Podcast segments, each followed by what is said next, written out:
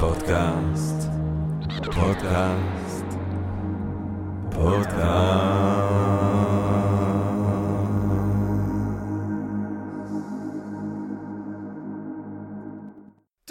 טוב, גבירותיי ורבותיי, ברוכות וברוכים הבאים לפודקאסט של Think and Ring Different, פודקאסט למי שאוהב לחשוב ולשתות. אני ג'רמי פוגל, ואנחנו רוצים קודם כל להתחיל עם רגע של הודיה לעצם היש, לעצם המציאות שמאפשרת לנו למרות הכל ובהינתן כל אלה להיפגש כאן, למען הרחבת הדעת, העמקת התודעה, הרחבת האופקים, גירוי ואולי אפילו סיפוק הסקרנות ואולי רעיון ככה נשגב באמצע היום, פתאום מעורר השחאה, ככה כולנו ביחד, בעברית, ביחד, אה, ואנחנו גם צריכים גם על הדרך להודות כמובן לסמסונג נקסט תל אביב, שבבונקרים שלה אנחנו מקליטים את הפודקאסט הזה שלנו. אה, טוב, גבירותיי ורבותיי, אנחנו היום עושים, יוצאים ומתאים מהמזג האוויר הזה שיש בחוץ, הרוחות. אה, אנחנו היום אה, נכנסים לפרדס.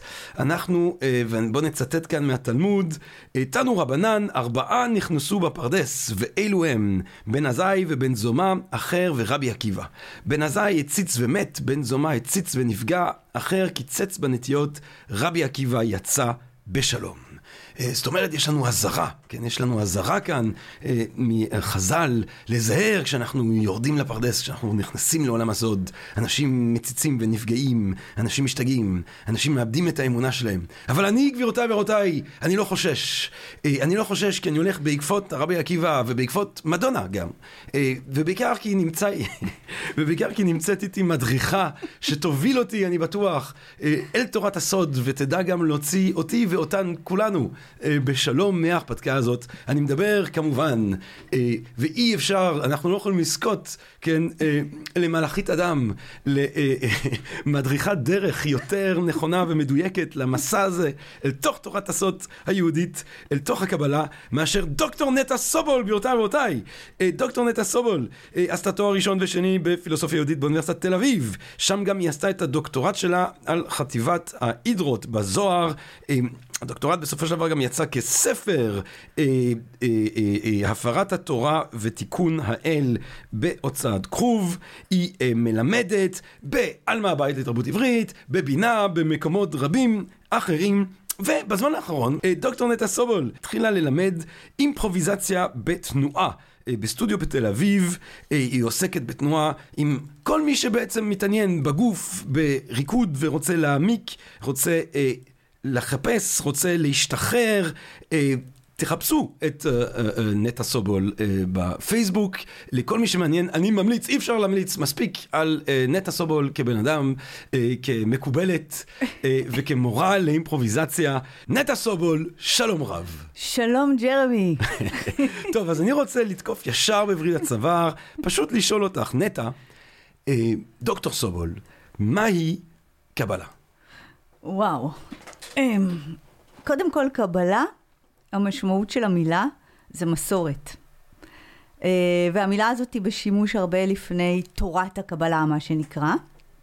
והמקובלים משתמשים בזה כדי להגיד בעצם אנחנו, למרות שנראה לכם שאנחנו מביאים כאן משהו נורא חדש, מהפכני, אחר, מכל מה שאתם מכירים, אנחנו בעצם, מסור, אנחנו המסורת האמיתית. Hmm. זאת, זאת טענת היסוד של המקובלים בעצם, Hmm. ולכן הם קוראים לעצמם מקובלים. Hmm. כדי להגיד, אנחנו מביאים את המסורת הכי אמיתית, הכי נאמנה. עכשיו, מה התוכן של המסורת הזאת? זה מה שאתה שואל, ג'רמי? אני שואל את הכל, הכל, אני שואל את הכל, אני רוצה לדעת הכל. אוקיי.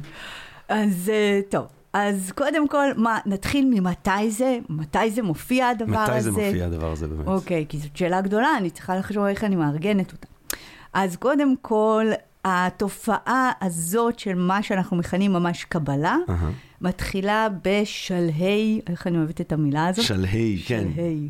שלהי המאה ה-12 באירופה. Hmm. אה, זה מתחיל בספר שנקרא ספר הבהיר. הוא בעצם הספר הראשון שבו התורה המוזרה הזאתי אה, מופיעה. Hmm. ואחר כך, זה, או במקביל, זה מופיע בעוד כמה מרכזים בדרום צרפת, ובכמה ישיבות, כשמעט מאוד כתבים יוצאים, אבל יש לנו, אנחנו יודעים על אישים מסוימים שעוסקים בדבר הזה, אה, ובעצם כנראה מלמדים את זה, מפרשים את הבהיר, או חלקם מתעסקים עם הבהיר, חלקם מביאים דברים אחרים, אבל הדבר המרכזי הוא שזה תורת סוד, זאת אומרת, כלומר, איך אנחנו יודעים שזה סוד? אנחנו מבינים את זה בדיעבד, כי אנחנו מבינים שקודם כל, הבהיר הוא ספר שלא, ברור שלא רוצה שתבין אותו. הוא ספר שכתוב כך שבעצם אי אפשר להבין אותו מתוך עצמו. כדי להבין אותו אתה חייב חומר רקע, hmm. או מורה שיסביר לך.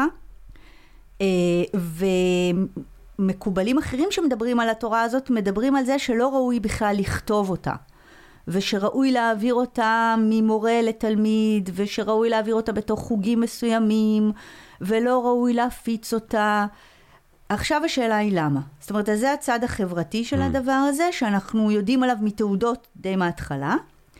Uh, והלמה זה בגלל שבעצם התורה הזאת מביאה פעם ראשונה uh, ביהדות uh, התעסקות מאוד מאוד מפורטת ונגיד, אפשר לומר נועזת, עם אלוהים. Hmm. שאיתו עד עכשיו לא נהגנו להתעסק בגדול. זאת אומרת, כשחז"ל למשל אומרים, מספרים על, מזהירים מפני הכניסה לפרדס, אז זה כדי להגיד, אל תנסו להגיע אל מה שמעבר. Hmm. מה שמעבר זה כמובן אלוהים. זאת אומרת, זה... אבל, אבל זה שחז"ל מזהירים uh, מפני הסכנה של לחפש את מה שמעבר, אולי גם מראה שהם מודעים לניסיונות בקרב נכון. התרבות של זמנם לעשות זאת. נכון, בהחלט. ו- וברור ברור שתורת סוד הייתה ביהדות גם לפני כן. כן. עכשיו, מה, מה מבדיל את זה מהקבלה? בעצם תורת סוד וניסיונות להתעסק באלוהים, ומה זה להתעסק באלוהים? זה למשל, מה שחז"ל אומרים בהקשרים האלה, זה מה זה להיכנס לפרדס, למה אתה נכנס, אתה, אתה בעצם, אם אני, אני אומרת את זה כזה בגדול ובגס, בסדר? Mm-hmm. אני עושה פה משיכות גסות. זה, זה הבית של הגסות כאן, אל תדאגי. אוקיי. לא, חס וחס. אמ, אז בעצם חז"ל קובעים איזה שלושה תחומים שבהם אסור להתעסק. או שבהם, מה זה אסור? בהם, אם אתה מתעסק, תתעסק ממש בפורום נורא נורא מצומצם. אחד זה עריות, שאנחנו לא, לא באמת יודעים למה הם התכוונו, ואנחנו יכולים לפרש את זה לפי מה שאחר כך המקובלים הראו לנו. אחד זה מעשה מרכבה, שזה בעצם כל התיאור של יחזקאל, של מה קורה שם מסביב לכיסא הכבוד, וזאת אומרת, זה העולם של אלוהים, זה ממש להתעסק ב... זאת אומרת, ביחזקאל אה, יש ממש תיאור ויזואלי של האלוהות, שזה אה, אה, דבר ייחודי במקרא, ולהתחיל לפרש ולחשוב ממש את האלוהים עצמו. זה כבר לוקח אותנו מעבר, זה כבר משהו שחז"ל מזהיר אותנו מפניו. בדיוק, בדיוק. זאת אומרת, אה, אה, אתם רוצים לי, לי, עכשיו להתעסק, להיכנס למרכבת יחזקאל ולהתעסק בכוחות שהוא מתאר שם, ולפרט אותם, ולהתעסק בהם, ולפרש את זה, עזבו, זה לא. זה לא מתאים. ועוד תחום שמאוד לא מתאים לחז"ל זה מעשה בראשית. זאת אומרת, איך אלוהים ברא את העולם. Hmm. אז חז"ל אומרים בעצם, שמים איזה טאבו על שני התחומים האלה, ועל אריות, mm-hmm. שזו שאלה גדולה, כי זה לא ברור בכלל, כי הם התעסקו המון באריות הרי. Mm-hmm. ומה הם הסברות, זאת אומרת, מהם האפשרויות הפרשניות לגבי המשמעות של אריות? אוקיי, אז שכנראה זה משהו שקשור בכרובים, mm.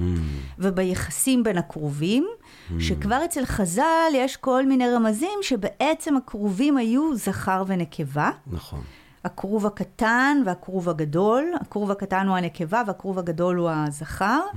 והם יכולים להיות מעורים זה בזה, mm-hmm. והם יכולים להסתובב גב לגב. זאת אומרת, הכרובים זה שני ה... טוב, זה מרגיש קצת אה, אה, פגאני לומר את זה ככה, אבל אה, שני הפסלונים האלה שהם היו בעצם בארון, או מעל ארון הקודש. בקודש הקודשים במקדש. נכון. ולפי האגדות, ברגע שהם נחשפו, הסתבר שהם בעצם מתוארים במעשה משגל. נכון, נכון. ויש כל מיני מקורות שמתארים, וזה כבר, זאת אומרת, זה כבר ספרות, כבר אצל חז"ל, כבר mm. בספרות חז"ל. זה בתורת הסוד הקדומה. Mm. כלומר, כבר, כבר בת, בעת העתיקה, ויש לנו, ב, ב, לצד חז"ל יש ספרות שלמה שנקראת היכלות ומרכבה, mm. שזאת ספרות שבאמת לוקחת את מרכבת יחזקאל ונכנסת לגמרי אל תוך העולם הזה. אה, וכוללת תיאורים של עליות לשמיים ומעבר דרך שבעה היכלות, ובעצם לוקחת את המבנה של בית המקדש הארצי ומעתיקה אותו לשמיים. זאת אומרת, כבר אז, כן, אנחנו במאה השנייה, השלישית, רביעית, יש בעצם אה, את המיינסטרים שאומר לא ללכת לשם, לזהר משם, ואז יש את האומני האינדי, שהם דווקא הולכים לשם בכיף. בדיוק. וכותבים על כך. נכון, כן. נכון. ומה שהם כותבים זה, זה בעצם, הם מתארים, הם עסוקים מאוד מאוד באלוהים כמלך, ובתיאורים של הארמון שלו, של ההיכלות שמובילים אליו. אה, כשאלוה... זה תיאורים מדהימים דרך אגב, זו ספרות מדהימה. Mm. ש... שחלקה כוללת כל מיני המנונות שמי שרוצה לרדת למרכבה, הם קוראים לזה לרדת למרכבה. Mm. וזה כנראה בא מזה שאו שיורדים, לפ... כמו שיורדים לפני הארון בבית הכנסת, אז אתה יורד לפני המרכבה. יש אה, השערות, נדמה לי, שאחד החוקרים שכותב שבעצם ההיכל השביעי תואר כאילו הסף שלו מוגבה ואתה צריך לעבור מעליו ולרדת אז אל תוך ההיכל. יש כל מיני תיאורים מדהימים על, ה, על המסע הזה. ואתה צריך לשיר איזה המנונות, ואתה צריך לצום ולהסתגף ולמלמל המון שמות של מלאכים, ובעצם אתה צריך לעבור המון המון שומרי סף כדי להגיע אל, ה, אל ההיכל השביעי הזה, שבו אתה בסופו של דבר רואה מלך ביופיו, זה הניסוח. Mm. לחזות במלך ביופיו. זאת אומרת... פשוט ככה. פשוט ככה. כלומר, אמרת יחזקאל תיאר את אלוהים בדמות אדם, וזה, אז הם בעצם הולכים עם זה ממש, זאת אומרת, אומרים, אם יחזקאל אומר שולב מלאים את ההיכל, Mm. אז הם ממש אומרים, הם באים, הם באים כדי להשתתף בשירה השמימית של המלאכים, Mm.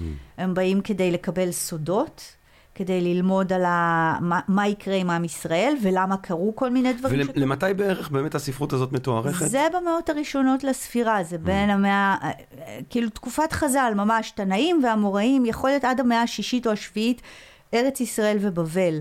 זה האזור שכנראה הספרות הזאת מתהווה. ושם, ומהתקופה הזאת יש לנו גם את ספר המידות, את ספר... אה, אה, לא, אני התבלבלתי. אה, מה- מה התכוונתי לומר? הספר על עם ה- עם האורך של הזקן ועם הזה של הזה. שיעור קומה. כן. נכון, נכון, נכון. זה חלק אומרת, מספרות ההיכלות והמרכבה. הבנתי. נכון. ואת ספר היצירה זה טיפה יותר מאוחר. ספר יצירה כנראה, הוא מופיע במאה העשירית, וכאן יש כל מיני השערות לגבי מתי הוא נכתב, יש במחקר ויכוחים.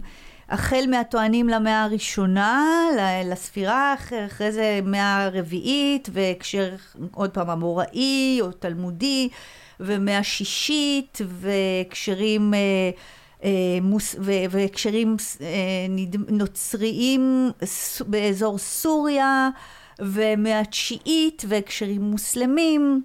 אה, זאת אומרת, לא יודעים בדיוק. לא יודעים. כן. ספר ממש ממש... אה, אבל כן. זאת אומרת שעוד לפני שלהי המאה ה-12, את אומרת, יש בעצם בתרבות או בתרבויות היהודיות אה, עיסוק בתורת הסוד, עיסוק בניסיון ממש לחוות ולחזות באלוהות בצורה בלתי אמצעית, אה, אבל עדיין, אה, גם אם הדברים האלה מתקיימים לפני הקבלה, אה, הקבלה היא סוג של משהו שמציג את עצמו כעתיק, אבל במובן מסוים הוא חידוש. נכון, זאת אומרת, הוא, הוא באמת אין לנו שום תקדים למה שקורה מהמאה ה-12.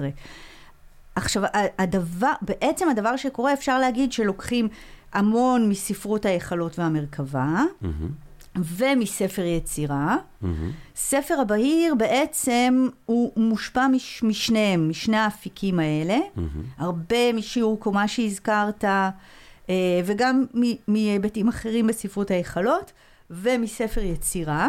שאותו הוא ממש בחלקים ממש מפרש, ובחלקים עושה עליו כל מיני פרפרזות, הוא משתמש בכל מיני תבניות ממנו, ו, ובעצם לוקח את הדברים האלה ו, ועושה, מציג, מתחיל להציג בעצם איזושהי תפיסה חדשה, שהחידוש הגדול שלה הוא הטענה של האלוהים היהודי, הלא נודע הנעלם, יש בעצם היבט מתגלה.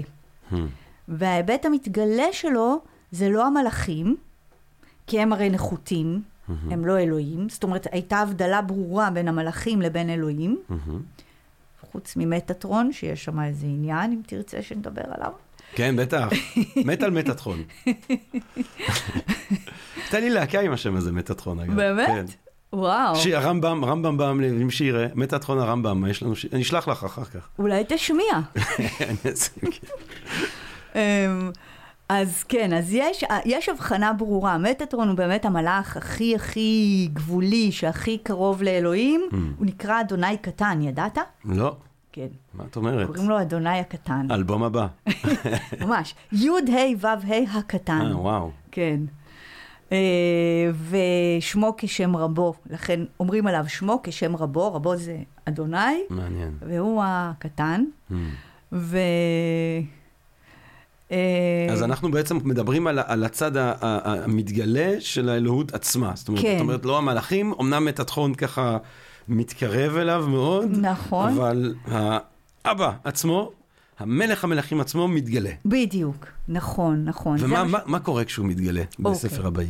אז עכשיו מה שקורה זה שבעצם הוא מתגלה בדמות, באיזה גביש, או לא יודעת איך לקרוא לזה, קונגלומרט, אה, אה, אה, construct, משהו של עשרה כוחות, המ. שכבר אי אפשר יותר לדבר עליהם באופן פרסונלי. זאת אומרת, בהתחלות של זה, בספר הבהיר, בעצם אתה עוד רואה שהם, בהתחלה של זה הם עוד כאילו חושבים אותם כמו מלאכים כאלה. Hmm. אבל זה פתאום נהיה מין עשרה מלאכים מיוחדים כאלה, ובהדרגה זה בעצם הולך ועובר איזו הפשטה, שהיא הדבר הכי מעניין שקורה פה, Hmm. כי בעצם עשרת הכוחות האלה עוברים הפשטה, ובאמת חושבים עליהם, כ... זה ממש אה, יותר ויותר נראה לי כמו, אתה יודע, לחשוב על כמו איזה שרשרת גנים כזאת, כמו על איזה קוד, קוד גנטי כזה של העולם, שכאילו, שזה אה, עשרת הגרעינים התמציתיים ביותר של כל ההוויה, של כל היש. Hmm. ושל אלוהים. זאת אומרת, זה בעצם אומר שהעולם והאלוהים נפגשים במהות שלהם בעשרת הכוחות האלה. Hmm. ואלה הם הספירות. ואלה הם הספירות. הספירות. כן. שהמושג הזה מופיע בספר יצירה. Hmm. אה, כשספר... זה קשור ממש ל- ל- לתורות אולי פיתגוריות ולקדושה של- המתמטית אה, שאנחנו רואים אצל פיתגורס, אצל אפלטון, המחשבה ש... זאת אומרת, זה, זה, יש בזה משהו של מספר בספירה? מה, מה, מה טיב המילה הזאת בכלל? יפה, אז באמת, ב... יפה. יפה, ג'רמי. תודה. שאלה טובה. אז בספר יצירה, באמת, אה, אחת ההשערות היא שזה באמת אה, קשור לפיתגוראים. ו... אני אוהב לקשור את הכל לפיתגוראים, רק שתדעי, אז כן, באופן אז, כללי. אז אתה כן. כאן מכוון לדעת גדולים. אז כן, יש, יש, אני לא זוכרת כבר מי מהחוקרים קושר את זה, אבל יש. אה, באמת לא זוכרת, איתם הסליחה. אבל, אה, אבל, אה, ו, וספר יצירה באמת נראה שהדבר שהכי מעניין אותו זה פשוט תבניות מספריות. פשוט כל, הז- לתבנת, לכמת, ועל הבסיס הזה לעשות השוואות וזיקות, כאילו בעצם לחבר את כל העולם על הבסיס של תבניות מספריות. אה, וש, ואז במובן הזה באמת ספירות הם מספרים. אה, עכשיו, אה, אבל כשאתה מסתכל מהן הספירות, איך הוא מציג את הספירות ספר יצירה, זה מאוד מאוד מבלבל. Hmm. כי מה הוא אומר לנו? הוא אומר עשר ספירות, קודם כל הוא אומר זה חמש כנגד חמש. זאת אומרת, הוא אומר זה משהו שהמבנה בו מאוד חשוב. Hmm. יש פה מערך, מערכה. ואז הוא אומר זה חמש כנגד חמש, וברית יחיד מכוונת באמצע, כמילת הלשון וכמילת המאור. Hmm. מאור זה מלשון ערווה, Hmm. ועכשיו מילת הלשון, מילת המאור, זאת אומרת, הוא עושה פה משחק מילים על ברית מילה, Hmm. על, על מילה שאנחנו אומרים בלשון, ועל מילה במובן חיתוך של המאור, Hmm. אה, ובעצם, ומילה בלשון שחותכת בעצם את, ה, את השפה, את, ה, את המחשבה, Hmm. שמאפשרת את הגילוי של המחשבה, חיתוך כ, כמשהו שמאפשר גילוי, וחיתוך כברית, כברית. Hmm. זאת אומרת, הברית במהות שלה היא עומדת על החיתוך, על החלוקה.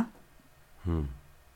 Mm, וזה הדבר שבלב הספירות, זאת אומרת, זה הדבר שמכוון באמצע, כלומר שכל הספירות מכוונות עליו.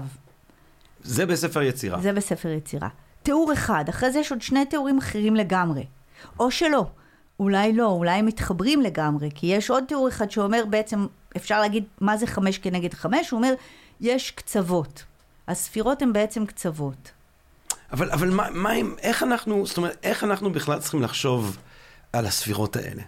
איך אנחנו, זאת אומרת, זאת אומרת אם כמלאכים, מה שדיברנו עליו מקודם, זאת אומרת, את, כמלאכים אתה אומר, אוקיי, נוכחויות כאלה אלוהיות בעולם, שכל אחד אפשר לאפיין אותו ב, ב, ב, ב, ב, בתכונה בולטת, ואז אוקיי, זה עובר איזושהי הפשטה, ואז אתה אומר, זה בעצם היסודות של ההוויה באיזשהו אופן, כן. כמו איזה, כמו זה של ה... בכימיה, שיש לך את ה... נכון. טבלת היסודות, אז זאת, זאת טבלת היסודות האולטימטיבית של עצם הקיום. זה לא יסודות, אלא זה בעצם, אם אני הולכת לפי ספר יצירה נגיד, אז בעצם ספר יצירה אומר, הספירות הן...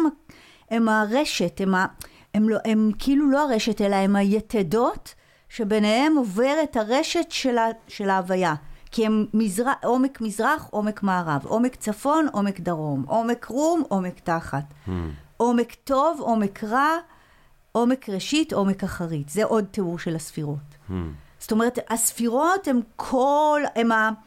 כאילו הם הנעצים שביניהם נמתחת ההוויה. מעניין. כל ההוויה. המרחב, הזמן וה... והאדם אולי, אם הטוב והרע מתייחס כן, לאדם. מוסר. המוסר, האדם במובן הנפשי שלו, הרוחני, זאת אומרת. כן. מעניין. ומה, ואז מה קורה עם המושג הזה ב, ב, ב, בספר, בספר הבהיר? אז בספר הבהיר בעצם הספירות הוא, הוא מתחיל לפרט עוד את המבנה של הספירות hmm. ואת המהות של הספירות, ובעצם אה, מתחיל לייצר יחסים בין הספירות, ומתחיל לאפיין אותן, או, או אני אגיד, ממשיך לאפיין אותן. זאת אומרת, הוא נשען על, על המאפיינים של ספר יצירה ונותן לנו בעצם עוד. ו, ובעצם הופך את הספיר, בעצם הולך ומפרט הוא, הוא לוקח מספר יצירה את זה שהספירות הן בעצם תשתית העולם, hmm. והוא הולך ומפרט כל ספירה תשתית של מהי. Hmm. הוא מתחיל, הוא מתחיל את הפרויקט הזה. עכשיו, מה שספר הבהיר מכניס פה, אם להגיד באופן הכי מכליל, מה הוא מחדש פה, זה שבעצם הוא אומר, קודם כל יש בספירות האלה זכר ונקבה, שזה יצירה לא אמר. Hmm. יש בספירות זכר ונקבה. Hmm. והוא אומר, יש, יש שם טוב ויש שם רע. זאת אומרת, הטוב והרע, שעד עכשיו היו של האדם, פתאום מוכנסים אל האל, אל האלוהות, אל, ה, אל האל המתגלה הזה. ובספר הבהיר הולך ונהיה יותר ויותר ברור שבאמת הספירות הן איזושהי מהות מתגלה של האל. שלאדם יש זיקות מאוד מהותיות אליה, שהיא בדמות אדם, שהיא בדמות כל העולם, שהיא, אה, שהיא משפיעה על האדם והיא מושפעת מהאדם, בגלל הזיקה המבנית. מה זאת אומרת? שבגלל שבעצם, בעצם הספירות בנויות לגמרי כמו האדם. Hmm. ובנויות כמו כל העולם. בעצם אבל כל... אבל היית אומרת שבהינתן שבן אדם נברא בצל האל, אז הן בנויות אולי גם קודם כל כמו האל עצמו? אז זהו, אז נכון. זאת אומרת, הן בעצם ההתגלות של, כלומר, הן ההתגלות של כל מה שהיה בתוך האינסוף, רק שבתוך האינסוף זה היה, זה לא היה. כי זה היה בהיעלם מוחלט, mm. כי לא היה, כי בדיוק לא הייתה את המילה, לא היה את החיתוך בין הדברים, לא היה את הגבולות, mm. אז לא היו דברים. בעצם מבחינת המקובלים, העולם הוא תוצאה של זה שבעצם קרה משהו באינסוף. שזה קפיצה שהיא מאוד לא פילוסופית. כן. זאת אומרת, מה, מה בעצם, בכלל השאלה הזאת, אם יש לך אלוהות שהיא אינסופית, שהיא... קוליות מושלמת של כזאת, למה פתאום אה, צריך לקחות את השבר הזה של הבריאה? נכון, כן. באמת זאת שאלה. זאת, ש- וזאת שאלה שכמובן גם, גם הנאופלטונים, זה כל הזמן להשיג אותה, זאת אומרת, מה, מה כבר, אתה יודע, אם אתה שוהה במושלמות של עצמך, ואתה באיזשהו סוג של אקורד מושלם נצחי כזה, אה, למה פתאום כל הבלאגן הזה צריך להגיע? נכון. אין, אין על זה תשובה. אין על זה תשובה. זאת אומרת, המקובלים מתחילים מנקודת הבלגן. הם מתחילים את ההסתכלות שלהם מהרגע שפתאום, מהפתאום. הם לא... על הלפני הם לא... מה אנחנו יכולים לדעת על מי שחיבר את ספר הבהיר הזה? וואו, על מי שאנחנו לא יודעים. ממש לא יודעים. כן. זאת אומרת, זה כנראה, זה לא מישהו אחד כנראה. אה, ו- ורוב ה... זאת אומרת, היום יותר ויותר, ההנחות המקובלות יותר ויותר במחקר זה שבעצם גם הבהיר, גם הזוהר, אה, הספרים המכוננים האלה, בעצם כנראה היו התאספות של כתבים שנאספים מעט מעט ובהדרגה ועוברים שכתוב ועריכה ופיתוח וכלומר, מעניין. כן. מעניין גם, כי בעצם זה כמו שאמרת ממש בהתחלה, ש... וזה בכלל איזה נטייה ימי ביניימית כזאת, כמו הסיפור נגיד של הגביע הקדוש, שזה חידוש ימי ביניימי מוחלט בעולם הנוצרי, אבל כל דבר בימי הביניים כדי, למשהו, כדי שמשהו יהיה ראוי, כן, אז, אז, אז, אז אנחנו לא רוצים שהוא יהיה מקורי ומחדש כמו שבמודרנה, אנחנו דווקא רוצים לטעון שהוא ותיק. אז נכון. לבוא ולטעון על איזושהי יצירה שצצה בשלהי המאה ה-12, שהיא בעצם עתיקה, זה מאוד ברוח הכללית של התקופה, אבל מצד שני, אה, מהדברים שאת אומרת, אתה כן יכול לראות איך שהמסורת הסוט היהודית, כן יש איזשהו סוג של מסורת שמתגלגלת גם נכון, לפני. נכון, נכון, ממש, למרות שיש לנו, באמת, יש פער, למשל בין, זאת אומרת, זה בין המאה העשירית, נגיד, עד המאה העשירית פחות או יותר, אז נגיד, אנחנו יכולים ללכת עם, עם ספרות ההיכלות, יש גם בתקופת הגאונים, במאות התשיעית, העשירית, יש לנו כל מיני התעסקויות עם הספרות הזאת וספר יצירה, ואז יש איזה 200 שנה פער, אה, אפילו כמעט 300 עד סוף המאה ה-12, שבעצם שאלה גדולה, מה קורה שם? Hmm.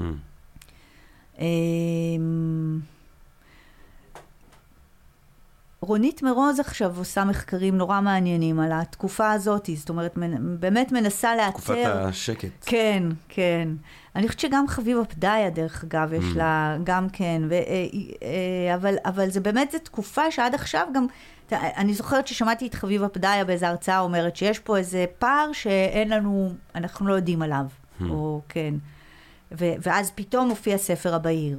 ו- אבל וספר הבהיר הוא, הוא, הוא, הוא לא המפורסם מבין ספרי הקבלה. נכון, ממש לא, ממש ממש לא. כי מי הוא הכוכב הגדול? מי הוא. הביטלס? הזוהר. הזוהר.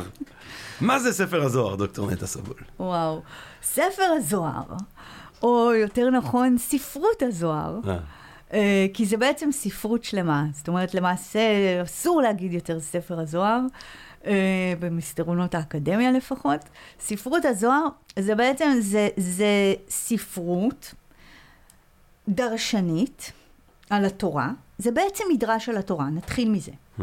זה מדרש שמאורגן לפי הכתבים אה, בראשית, יש לנו זוהר על ספר בראשית, יש לנו זוהר על ספר שמות, ויש לנו זוהר על ויקרא במדבר דברים.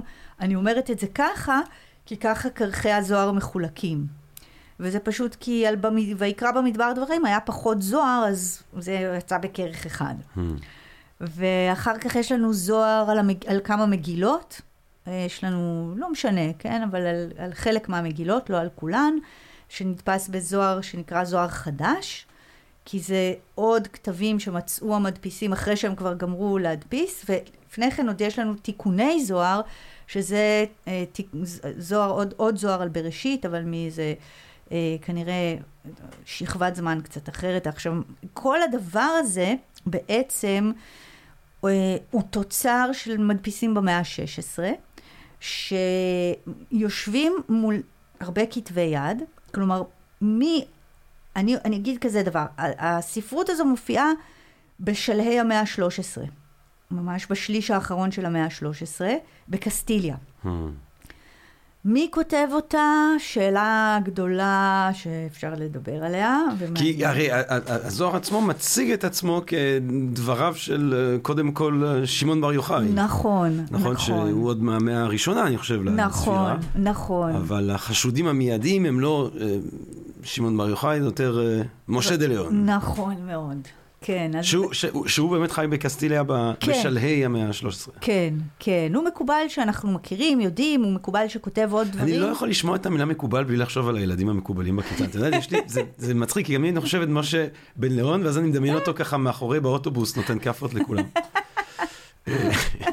אז משה בן ליאון יושב מאחורה באוטובוס בקסטיליה בשלהי המאה ה-13, נותן כאפות לשאר הילדים. אני לא בטוחה, אני חושבת שהם דווקא לא היו מקובלים בכלל. בגלל זה הם קראו לעצמם המקובלים. כן, הם היו, הם היו האאוטסיידרים. כן, הבנתי. הם גם, זה נשמע שאפילו הם לא, הם לא ישבו, הם לא אהבו לשבת בבית המדרש. הם היו, הם היו מסתובבים בחוץ. הם Mm. היו אלה ש... הם היו פריקים האלה שמסתובבים בחוץ. כנראה, אני סתם עכשיו מפליגה. כן. לא, זה טוב להפליג, כדי שנעניש אותם באלף. נכון. לא, זה באמת נשמע שהם היו, אני זוכרת שפעם נועה, שאנחנו שנינו מכירים, כן. קרה, אמרה לי, הזוהר זה תקופה רוקנרול, ומאוד אהבתי את האפיון הזה. לגמרי. אז, אה, אז אה, באמת, כאילו, כי הם באמת, הם... הם דש לנועה, נועה אם את שומעת, אוהבים אותך. נכון. אה, אז התקופה הזאת היא באמת, אה, הם, הם משוטטים, הם משוטטים בחוץ, הם אה, נופלים למערות, הם ישנים מתחת לעצים, הם מדברים עם ציפורים. ו- וכל ההוויה הזאת, דרך אגב, גם נותנת המון השראה למקובלים של צפת, שהולכים בדרך הזאת. אז יש לנו כל מיני תיעודים נורא יפים גם של מה החבורה של צפת עושה.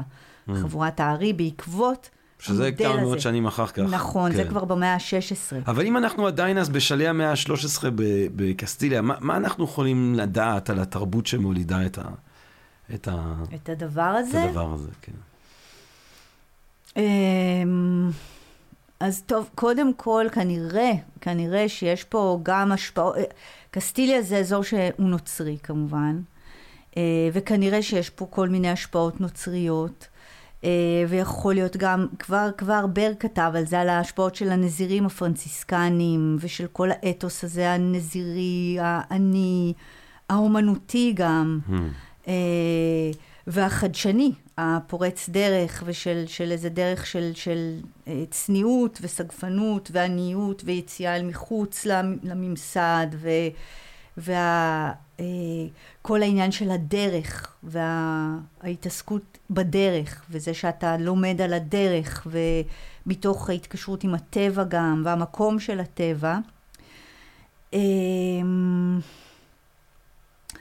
יש את כל העניין הזה של הדיון עם הפילוסופיה היהודית, אה, שאני לא, אני לא בטוחה כמה בזוהר, זאת אומרת כמה בזוהר זה חזק, זה יותר חזק דווקא אצל המקובלים קצת קודם, הגרונזים. אה, כי הדיון, כי מציגים את זה הרבה פעמים שאומרים, טוב, אז זה התקופה של גדולי הפילוסופים היהודים הימי ביניימיים, הרמב"ם וכולי, ומה שהם עושים זה בעצם הם הופכים את אלוהים למאוד מאוד מופשט. כן, הם, הם נותנים תעודת הכשר יוונית לאלוהים היהודי, זאת אומרת, עושים דמיתולוגיזציה. הרמב"ם מתחיל, מורה נבוכים, ומראה איך שכל המילים שהם לכאורה אה, גם מנגישים, אבל מגשימים ומנגישים את אלוהים, הופכים אותו לנוכח, יש לו יד, יש לו זרוע, הוא פה, אז הכל זה בעצם אה, סמלים, במקרה הטוב, סמלים לאיכויות מטאפיזיות מאוד מאוד מופשטות, ובעיקרון אי אפשר להגיד שום דבר על אלוהים, ואז מציגים את הקבלה כאיזשהו סוג של אנטי לדבר הזה, להגיד, לא, בוא נהפוך אותו, בוא, בוא, בוא, בוא נמחיש אותו, בוא, בוא נחזור לאלוהים שאפשר ממש להיות איתו בקשר, שהוא צריך אותנו, שאנחנו צריכים אותו. בוא. נכון. את, את מסכימה עם, ה, עם האפיון הזה? אה, במידה מסוימת כן, אבל, אבל העניין הוא שבאמת, אה, אה, זאת אומרת, זה, זה, זה, להגיד שזה אלוהים ש, שבאמת, אה, כלומר, הם, זה נכון, הם כן הורידו, הם כן קירבו את אלוהים, והם כן אמרו, אלוהים הוא דבר שאפשר לחקור אותו.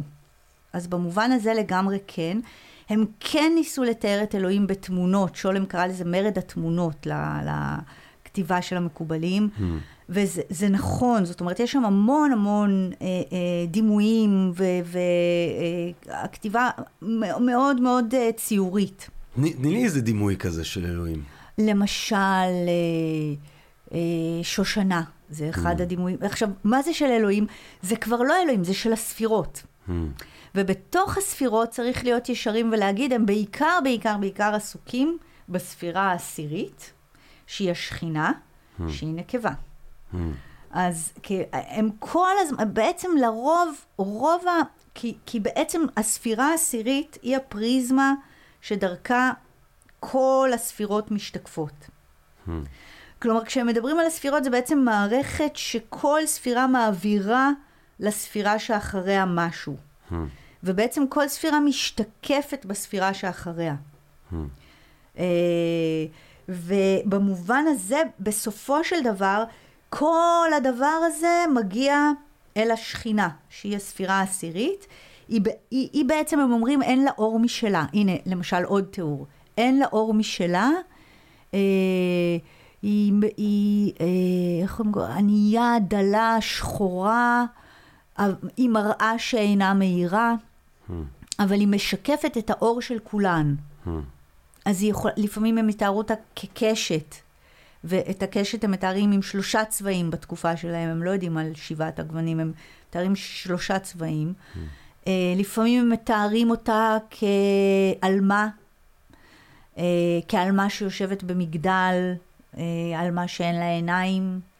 Uh, לפעמים הם מתארים אותה כתפוח, לא, סליחה, זה דווקא זכר, תפוח בעצי היער, כן, דודי בין הבנים. Mm. הם לוקחים המון, כמו שיעור קומה, משיר השירים לדימויים לתיאור ה... בעצם הזוג הזה, הצמד, השכינה ותפארת, שזאת הספירה הזכרית שבעצם יושבת באמצע הספירות, והיא זו שבעצם, אם היא מתחברת עם השכינה, אז כל השפע עובר אל השכינה. וכאן אנחנו חוזרים לעניין של היחסים. כי זאת אומרת, זה לא מערכת סטטית, זה לא מובן מאליו שהשפע יעבור, אלא זו בעצם מערכת דינמית שברירית, שכדי ש, שבעצם הקודקוד שלה הוא מאוחד, החוכמה, כתר חוכמה בינה, הספירות העליונות הן, הן באמת הראש, והראש הוא אחד והכל מאוחד שם. הם ממש הולכים עם דימוי של גוף, ובאמת הספירות האלה מתוארות כמו הראש, אבל אז הגוף הוא כבר, אתה יודע, יש יד ימין שהיא חסד, יש יד שמאל שהיא דין. זאת אומרת, כל יד כאילו זה מין גוף שכל יד יש לה בעצם פעולה משלה. Hmm.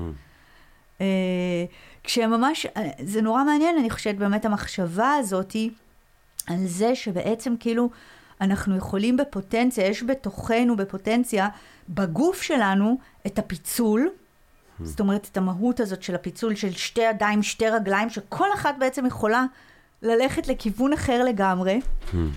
ואנחנו הרי חווים את זה גם, נכון? אנחנו כל כך חווים את האסימטריה שלנו. כן. אה, למשל, הנה, בשיעור תנועה, תמיד אתה יכול להרגיש שצד אחד נורא נחמד, צד שני ממש מגעיל. או, זאת אומרת, הדבר הזה שבעצם, וכדי שהכל, כל הדבר הזה יעבוד כמשהו אחד, צריך שיהיה שם איזה חיבור. אה, וזה הספירות. עכשיו, הם מתארים, כן, את כל ה... בעצם תשע ספירות זה גוף של זכר. מה לעשות שזה גברים שכותבים את זה בעולם שכולו אה, באמת אה, עדיין מאוד מאוד גברי, ב, לפחות בקהילה של הלומדים. והנקבה היא בעצם, זה, יש את זה והנקבה. Mm. כנגד. כנגד. שהם לא מפרטים אותה. עכשיו, הם כן, הם כן. אחרי, יש מקובל אחד נורא מעניין, רבי יוסף הבא משושן הבירה, שהוא בערך מאותה תקופה, סוף המאה ה-13, תחילת המאה ה-14 אפילו, והוא ממש מתעסק עם השכינה בצורה הכי מהפכנית וציורית ואירוטית. יש לו אחד הספרים שלו נראה ממש כמעט כמו ספר פורנו, hmm. ממש. בתיאורים שלו של התשוקה של הצדיקים אל השכינה.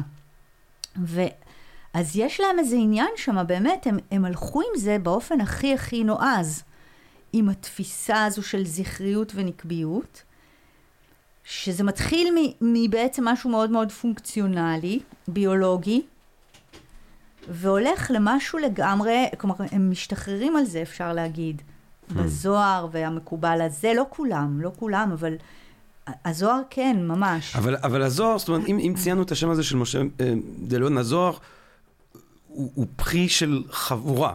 זאת אומרת, את, את אומרת, חייב להיות שזה איזשהו חבורת לומדים, שאולי משה דלאון היה הבולט שבהם, אבל יש, יש, יש איזו חבורה, יש אסכולה של אנשים שמתעסקים בניסיון הזה לראות מאחורי הקלעים של הקיום. נכון, נכון. זה חבורה, זה כנראה אפילו הרבה חבורות. זאת אומרת, זה, זה, זה לא... כלומר... אז אם- למה השם שלו? למה, אתה הולך לוויקיפדיה, אתה רואה את השם שלו, למה? למה הוא... של רבי משה דליון? כן. כי במאה במאה ה-14 בעצם אה, השם שלו נקשר בזוהר, כי אחד, מקובל אחד, כנראה רבי יוסף דמינא, אה, רבי יצחק דמינקו, אה, כותב איזו איגרת שמאוד מאוד התפרסמה, ב- לא משנה, שבה הוא בעצם, הוא מעלה לראשונה את התהייה ומעלה את האפשרות שרבי משה דליון חיבר את ספר הזוהר. ומשם זה בעצם מתגלגל. זאת אומרת, אז השאלה הזו הולכת ותופסת בקרב אה, משכילים שהתנגדו לספרות הזוהר ורצו להגיד, אה, אה, הנה, איזה שטויות, זה לא, זה לא אה, רבי שמעון בר יוחאי, כבר במאה ה-14, הנה מישהו מעלה את האפשרות, זה רבי משה דליון, והנה אנחנו נראה לכם, יש שם כל מיני דברים, תיאורים של ארץ ישראל שבכלל לא מתאימים לארץ ישראל, וכל מיני חכמים, תנאים ואמוראים שיושבים בכפיפה אחת, וכל מיני דברים כאלה. ו- והשם שנקשר זה רבי משה דליון. עכשיו, אה, שולם בגרשום שלום, שבעצם מניח את כל המסד האקדמי למחקר של הקבלה בארץ, יש כמובן לפני זה מחקר גם בגרמניה, אבל uh, המחקר אז הוא מאוד, מתייחס אל הקבלה באיזה יחס מאוד מתנשא, וכאיזה משהו, אתה יודע, זה הצד האי-רציונלי, זה איזה מין קוריוז כזה, וכן, יחס מבטל ו- ולרוב. בג- בגדול עוד פעם, בהכללה. אבל, והוא, והוא בעצם בא ואומר, זה תחום מחקר מאוד ראוי, ו- ומייסד את כל הספרייה פה של כתבי היד של הקבלה, ו, אמ, והוא מתלבט בשאלה בתחילת דרכו, אם את הזוהר כתבה חבורה, או כתב אותה רבי משה דליון, מה המקום שלו, ובהדרגה הוא מוותר, באיזשהו שלב הוא מוותר על העניין של החבורה, והוא אומר, הוא מכריע, הוא אומר, זה רבי משה דליון. אז כאילו יש פה שילוב, רבי משה דליון זה בעצם שילוב גם של המסורת אה, וגם של האקדמיה, Mm. שהשם שלו נקשר, וגם זה נוח לקשור. לפחות של שולם, כי אני מניח שבנושא הזה בטח יש, יש גיוון של דעות. נהיה גיוון של דעות. בעצם מי, ש, מי שמרד בשולם ראשון זה היה ליבס, שהיה תלמידו. האהוב, ובעצם ליבס העלה בשנות ה-80, כתב את המאמר שלו כיצד נתחבר ספר הזוהר, ושם הוא בעצם מציג את האפשרות שחבורה כתבה את ספר הזוהר, ומשם בעצם... אז בעצם היינו בספר הבהיר, ואני מניח שזה על גבול האירוניה, נכון? הכותרת הזאת, בספר הבהיר, נכון. סוג של בדיחה. זה כי לא ראו אור בהיר ובשחקים, כן. זה הפסוק. לא, אבל כי זה באמת אחד מהספרים הפחות בהירים. כן. אז יש לנו את ספר הבהיר, שלהי המאה ה-12, ספר הזוהר, שלהי המאה ה-13. אנחנו רואים פה מסורת של אנשים שרוצים לגלות את העולם של, מאח... או את, את המציאות מאחורי הקלעים, את ה... את ה... כמו כשאתה רואה בתיאטרון, אז יש לך את התפאורה, ומאחורי התפאורה יש לך את הסטרוקטורה, והסטרוקטורה הזאת זה הספירות האלה, וזה הגוף המיתולוגי הזה. אבל אז אנחנו מגיעים לצפת, לחבורות האלה של צפת. כן. שאנחנו, שאיתם אנחנו כבר יכולים להרגיש יותר קרובים. זאת אומרת, גם אנחנו יודעים איפה הם מסתובבים. אנחנו נכון. אולי זכינו לבקר שם בהר מירון, ואנחנו ככה יכולים לדמיין אותם חיים שם, ואולי הם מזכירים חלק מהקהילות שהיום חיים בגליל. נכון. מי הם האנשים האלה? אז טוב, זה גם כן, צפת זה קהילה באמת נורא נורא מעניינת. דווקא שם, שם מתרכזים אנשים נורא נורא חשובים. ויש שם מקובלים מגוונים, אפשר להגיד.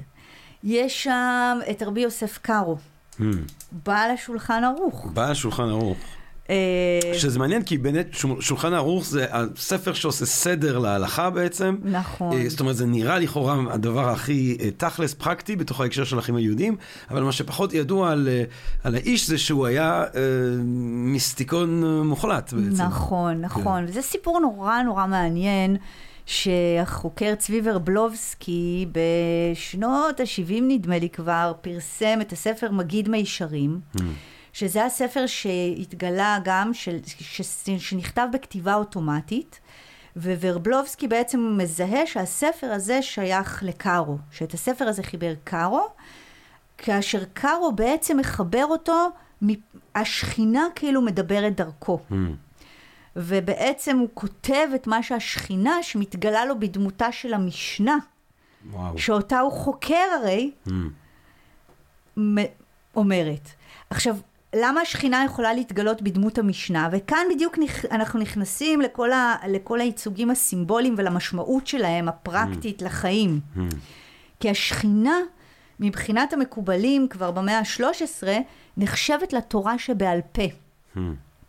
כי עוד פעם, למה? כי התורה שבעל פה זה התורה הגלויה. זה התורה שמדברים אותה, זה התורה, זה, זה התורה כשמפרטים אותה, זה התורה שקשורה לחיים בעולם הזה, נכון? התורה שבעל פה. זה ה- בעצם הלהוריד את התורה שבכתב, נכון? ולהפוך אותה למגולמת בחיים שלנו בעולם הזה. להסביר את המצוות, איך אנחנו מתנהגים, כאילו אנחנו מורידים את התורה. זה התכלס. בדיוק, זה התכלס. וזאת השכינה. תורה שבכתב היא התפארת, היא הקדוש ברוך הוא, היא הספירה הזכרית. אז קארו, שעסוק כל הזמן בעצם בתורה שבעל פה, קורא אותה, מתייחס אליה, מפרש אותה, מה שקורה זה שבעצם התורה כאילו מתחילה לדבר אליו. זאת אומרת, התורה, כי, כי בראש שלו, בתפיסה שלו, התורה שבעל פה היא לא רק התורה שבעל פה. היא לא רק כתב, או היא לא רק מסורת, אלא היא ישות. היא השכינה.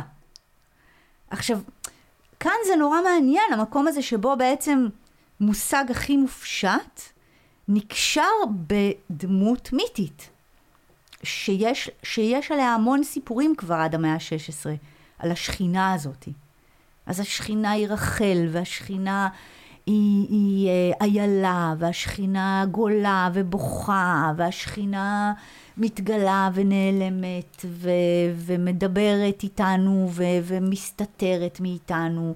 יש לה המון המון תכונות ואפיונים נקביים נשיים, אנושיים, ומצד שני, יש המון המון סמלים שממשיכים, כאילו, זה דמות, ש... נכון, יש את כל האייקונים האלה, למשל, של הלב, Hmm.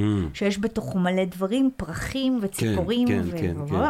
אז אם היית יכול לדמיין דמות נשית, שאתה יכול לראות בתוכה גם תורה שבעל פה, גם ים, גם באר, גם ארון קודש, גם אה, איילה, גם אדמה, גם שדה, גם כרם, גם לגמרי. את רחל אמנו, לגמרי. ועוד ועוד ועוד כן. ועוד ועוד. אז, אז ה... אני חושבת שהדבר הזה מייצר איזה משהו שהוא נורא נורא יצירתי, Hmm. ושהוא בעצם, הוא מייצר איזה כישורים אחרים פשוט. זאת אומרת, אתה, אתה, אתה עובד בתוך איזה שדה שהוא נורא נזיל מלכתחילה, כשאתה עובד עם שדה סימבולי. Hmm. כי אתה, אתה יכול לעבור בקלילות מלדבר על איילה ל- לים. Hmm.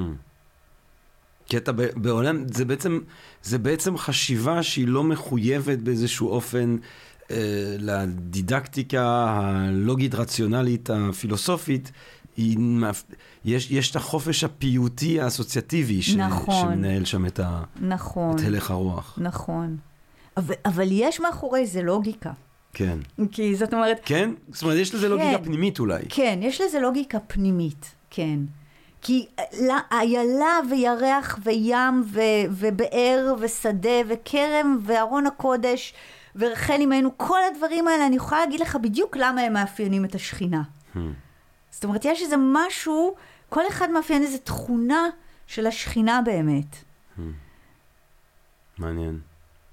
לוריה, חייבים את לוריה. אוקיי. לוריה הוא ה... נכון. אני, אני מאוד אוהב את לוריה. נכון. אני מאוד אוהב את לוריה. מה אתה אוהב בו? אני אוהב את ה... את... אני פשוט אוהב את ההתפעלות מעצם היש תמיד, אצל, אני אוהב את זה אצל הקדם סוקרטים, אבל ה, כל העניין הזה של הצמצום, המשחק הזה בין מה שיש ומה שאין, ואיך היש מתקיים מתוך האין, הדבר הזה, ו, וגם, וגם הדימוי הזה של הצמצום, אני... אולי קודם כל בואו נדבר על מי הוא ומה זה הדימוי הזה של הצמצום. אוקיי. Okay. אז אני, קודם כל אני חייבת גילוי נאות. אה. אני, לוריה היה לי הכי קשה. מכל הלימודי קבלה. באמת? הכי קשה. מה, מכל הדברים, כאילו דווקא הדברים האלה שאת מביאה עכשיו בעיניי, הם, הם, הם, הם, מרוב שהמופשטות שלהם היא מאתגרת. דווקא אצל לוריה אני מרגיש ככה שאני יודע איפה אני נמצא. אוקיי. מעניין, מעניין, כן. מעניין, נכון, באמת מעניין. אה, אני אצלו הכי, הכי הולכת לאיבוד. אה, אצלו, זה, אז, אז בוא נגיד, מה זה אצלו? זאת אומרת, קודם כל, לוריה, כן. מה שיש לנו מלוריה זה מהתלמידים שלו. כן. הוא לא כתב דבר, הוא כתב אה. איזה משהו אחד קטן שיש לנו מכתיבת ידו, וכל השאר זה התלמידים שלו שכתבו את התורה שלו. Hmm. אז זה לוריה, hmm. כבר מתפרק. כן. לא, זה לא צריך להפחיד אף אחד. ישוע, סוקרטס וזה, לא חסרים. נכון. נכון, זה מעניין הקטע הזה, לא? מה, שהאלה שלא כתבו? כן. כן. ושהם רק דיברו, גם חשבתי כן. על זה, האמת היא, היום חשבתי על זה, שכאילו באה לי פתאום המחשבה הזאת, בהולכי ברחוב בבוקר, אה. כאילו פתאום באה לי המחשבה של איך זה היה כשלמדו בעל פה. כן. כשלא היה מחברות. כן. למדו בעל פה, פשוט היו צריכים להקשיב ולזכור. כן, הייתה, היה קשב שונה. כן. תראי, סוקרטס בכלל, הרי בפיידרוס יש את הרגע המדהים הזה שהוא אומר שהמילים הכתובות הן נראות חכמות, אבל בעצם הן טיפשות. כי כשאתה בא ומסתכל עליהן, הן תמיד אומרות את אותו הדבר. הן אומרות את, הן, הן אומרות את מה שיש לו, לומר למי שמבין ולמי שלא מבין. וגם אם יש בהן איזשהו פגם, הן לא יכולות להגן על עצמן, הן תמיד צריכות את אבא שיבוא ויציל אותה מה, מהמצב וואו. הזה. זה כמו איזה ציור, אומר, אתה יכול לראות, נכון, נכון, אתה יכול לראות ציור ויש סוס והוא נראה חזק וזה, ואז אתה מתקרב וזה מה, זה בכלל לא חזק. זה, זה הכתב, זה כאילו משהו שהוא, שהוא יכול רק להיראות חכם, אבל הוא לא באמת חכם. מדהים, כן. וואו. אבל, וגם, וגם התלמיד אפלטון שכותב, גם הוא אומר שבסופו של דבר אי אפשר לכתוב, ו, ו, ו, והדברים האלה שאליהם נתונה שקידתו, אה, אחרי חיים שבצוותא ושיח הולך וחוזר על שסובב את הבעיה, כאילו אה, ניצוץ של אור נדלק מנשמה אחת למשנהו, ואז הוא כבר אה, מחזיק את עצמו, כאילו. זאת אומרת, יש לו בסוף תיאור מאוד מאוד דתי מיסטי מקובל כזה, כאילו, כן, בפלטון באיגרת השביעית. שמסביר שלמה, למה, אולי, אולי בגלל זה הוא כתב רק דיאלוגית. וואו, מעניין. כי לפחות זה, זה מחקה את מה שזה אמור להיות, שיחה וואו, חיה. וואו, מעניין, כן. מעניין. כן. תשמע, גם הבעיר כתוב כדיאלוג, וגם הזוהר בעצם. כן. הם כתובים גם באופן דיאלוגי. אה, אני, איפה שאני לא מסתכל, אני רואה את היוונים תמיד, זה הבעיה. אז לוריה והתלמידים שלו, החבורה אוקיי, הזאת, okay, okay. הם חיים שם. כן. לוריה... אצלנו בגליל. כן. כנראה לוריה היה מאוד, uh, מאוד כריזמטי. Mm. כנראה היה ג'ינג'י יפה כזה, עם mm. תכול עיניים, mm. גבוה. Mm. מה את אומרת? היה כנראה גבר יפה. וואלה. Uh, וכריזמטי. Huh. הוא מגיע ממצרים. הוא נולד בירושלים, דרך אגב. הוא נולד בירושלים, אביו מת כשהוא היה מאוד צעיר, אם אני לא טועה, ואז נדמה לי הוא נוסע... אה, אל דודו במצרים, אה, שהוא סוחר, אה, ובעצם גדל שם, ועוסק במסחר. וגם לומד קבלה, כנראה ממורה רבי דוד בן זמרה, כנראה על אי, על הנילוס, או שהוא לומד ואז הוא הולך לאי על הנילוס ושוהה שם ומתבודד, ואז מתגלות לו כל מיני התגלויות. Hmm. והוא מגיע לצפת, הוא בתחילת שנות השלושים שלו, בחור צעיר, ומגיע עם כסף גם כנראה, אם אני זוכרת נכון, אני מקווה, ככה זכור לי. זה הרשים אותי. כן. לא, אה, בטח כשראית אותו מגיע עם הכרכרה והכסף, הג'ינג'י הגבוה, אמרת, בואנה, מי זה הבחור החדש הזה בשכונה? לגמרי. ולא רק אני. כן, לא רק את, זהו. מילא אני, אבל רבי חיים ויטל, mm. שהיה תלמידו המובהק של קורדוברו, mm. אה, שהיה כבר מקובל זקן בה בימים, כשהארי מגיע לצפת, ובעל שם גדול, וקורדוברו הוא באמת מקובל, והוא... קורדוברו הוא בעצם הפרשן של הזוהר בתקופה הזאת. Mm. כותב המון המון, הוא כותב, הוא יושב, כותב, כותב, כותב, ומפרש את הזוהר, בעיקר. אה, ויש לו תלמידים. והתלמיד שלו, רבים חיים ויטל, אחד התלמידים האהובים והטובים, אה, עורק אל הג'ינג'י הזה. איזה דבר זה. שכן, וכנראה מהר מאוד. זאת אומרת, הוא רק מגיע, לפי חלק מהמיתוסים הוא עורך איזה ויכוח פומבי עם קורדוברו, ואז ויטל עוזב אליו. זה נדמה לי, אני זוכרת עוד מהרצאה של רונית מרוז על, ה, על הארי ועל ויטל, הרצאה מדהימה שהיא נתנה על, ה, על, שני, על שניהם כשתי דמויות משיחיות. אמ, וזהו, הארי חי כולה כמעט שנה הארי וקצת. לוריה, למי שלא זה, כן, כן. הארי לוריה, כן. האלוהי רבי יצחק, כן. שהוא רבי יצחק לוריה אשכנזי, כן. ככה הוא נקרא. כן.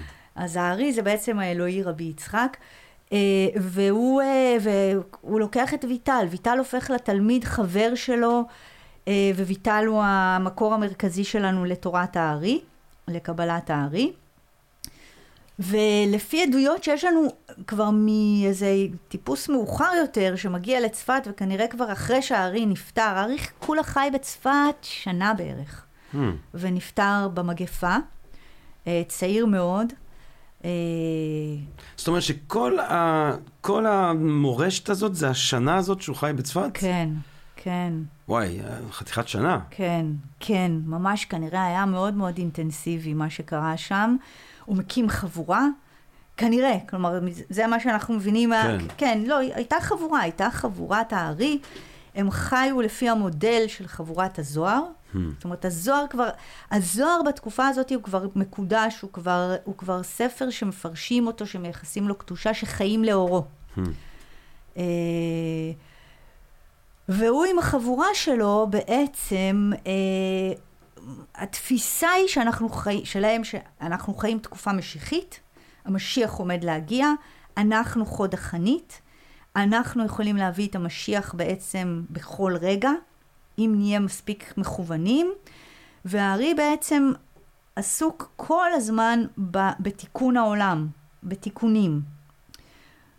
כשתיקון קשור עוד פעם בכל התפיסה הזאת של הספירות, Hmm. והתפיסה שבעצם, שבעצם במהלך הזה, וכאן אני אנסה להגיע לצמצום, כמה זמן? לא, לנו? מה, אה? זמן, אנחנו מעבר לזמן, אנחנו, אה, אנחנו אנחנו מעל- בספירת ה... אוקיי. כן. איזה מהספירות שנותנת לך אה, זמן. זמן, אנחנו שם. כרונוס, כן, עתיקה קדישה. כן. אמ, אז, אז אה, בעצם המהלך הזה של הבקיעה של הספירות, נגיד, מתוך האינסוף, שם הארי מדבר על הצמצום. זאת אומרת, בעצם הארי אומר שמה שקרה שם, זה שהאינסוף היה צריך לצמצם את עצמו. Hmm. עכשיו, מה זה לצמצם? הוא, פינה נקודה, Hmm. בעצם. כי בעצם הבעיה זה, אם אנחנו חושבים על אין סוף, אם אנחנו חושבים על אלוהים, אנחנו חושבים על אין סוף, ואומרים שאלוהים יצר יש מאין, איך הוא יכול ליצור יש מאין אם הוא יש מוחלט? נכון. הוא צריך ליצור עין שבתוכו הוא יכול ליצור יש מאין. נכון, בדיוק. ואז הוא כאילו מצמצם את עצמו, הוא יוצא לגלות אל תוך עצמו כדי להותיר מקום שבו יהיה לכאורה ריק, שבו הוא יכול ליצור יש מאין. כן, אבל זה לא ריק, אה, נכון, כי הוא משאיר רושם. נכון. זאת אומרת, זה, זה הדבר, זה, זה, זה הדימוי שאני נורא אוהב, כמו הניחוח שנשאר בבקבוק בושם שהתחוקן. נכון, נכון, זה באמת דימוי מקסים. זאת אומרת, ואז יש לך אפשרות כזאת שגם אלוהים הוא מעבר לעולם, אבל גם הוא בעולם, כי הרושם הזה שהוא אותי. נכון, בדיוק, בדיוק. זה רעיון יפה. זה בעצם זה. אה, זה רעיון יפה כל כך. כן. אני כאילו, זה נורא מעניין איך, איך אפשר לחשוב את זה בכל מיני צורות שונות. למה? כי איך, איך את חושבת לא, על זה? תיארת את זה הכי מקסים, ובאמת נורא, נורא ציורי ו, ויפה וש, ופשוט. כאילו. כן. אני דווקא הולכת מהכיוון שאלוהים הוא עין, Hmm, במובן שהוא אין סוף. hmm, כלומר, זה, זה. שאין סוף באמת, אין שום סוף, ואז הצמצום זה רגע של סוף, שהוא שם לעצמו סוף בעצם, הוא... הוא, הוא יש Hmm. כאילו סוף באין סוף, כאילו... hmm. מעניין. זאת אומרת, כי אם אנחנו דיברנו על הספירות האלה כמשהו ש...